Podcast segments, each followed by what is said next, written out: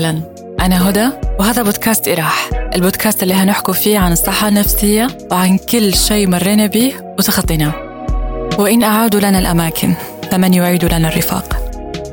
ربي اختبرني في أكثر شيء هون علي في أيام الصعبة. اختبرني في أصحابي.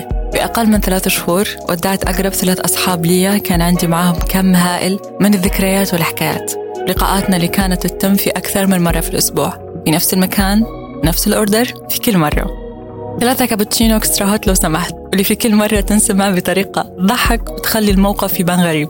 لقائنا ما يقلش عن ساعتين. نحكوا فيه عن كل أبديت صاروا معنا هالأسبوع. ولو في شي زعل وحدة فينا كان الدعم يصب الهصب وينتهي هاليوم بخفة الريشة. لما نعرفوا إن بعد يومين هنكونوا في نفس المكان وهنضحكوا على الشي اللي زعلنا. صداقتنا ما كانتش بمحض الصدفة كانت أبسط من الصدفة. مجرد أرواح تلاقن وقرر أن يكونوا نقرب لحد ما وصل مستوى الدعم والقرب والتشابه بيننا لأوج مرحلته.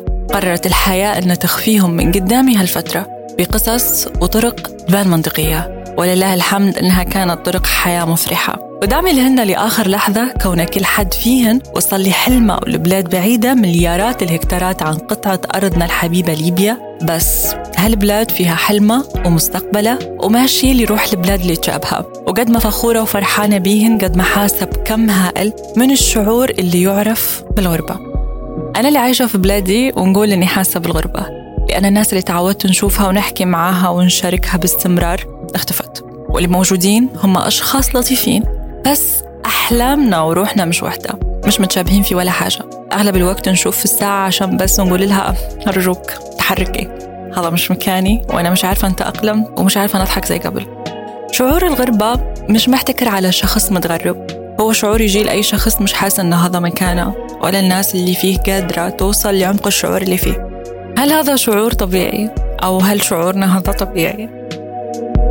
أنا آسفة. الحلقة اليوم تحديدا تلامسني أنا تلامس هدى تلامس تجربتها.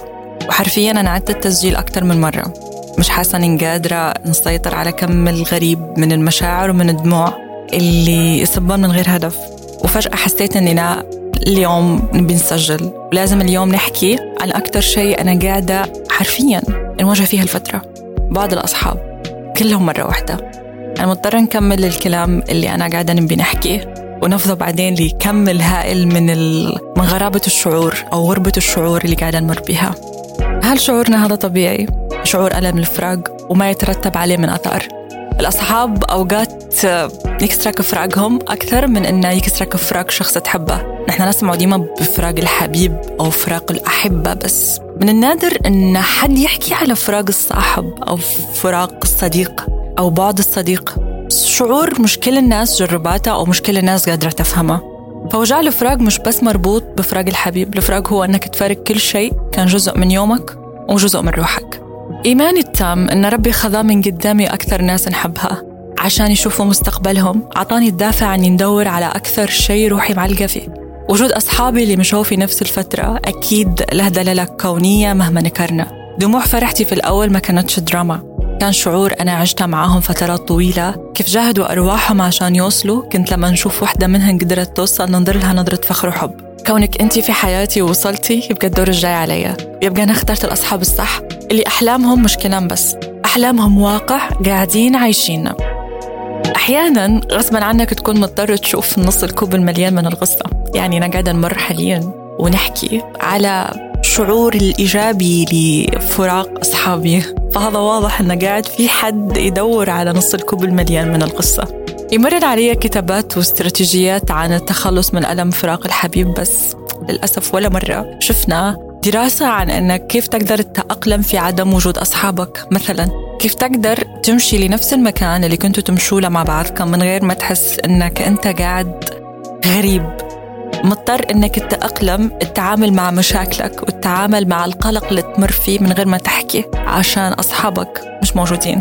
أو عشان حتى لو قررت إنك تتواصل معاهم عن طريق واتساب أو عن طريق أي شيء من وسائل التواصل الاجتماعي تحس انه لا أنتوا فايدكم واجد. أنا هنحكي من وين ولا هنحكي من وين؟ غرابة هالشعور وعدم قدرتنا على التواصل حتى وإحنا في زمن التواصل خلى في شيء غريب قاعد يصير أنا مش عارفة كيف نتأقلم. هل المفروض إني نكمل حياتي طبيعي من غير ما تردوا؟ أو الجزئية اللي قبل هذه لازم تنحذف. أعتقد كملتك.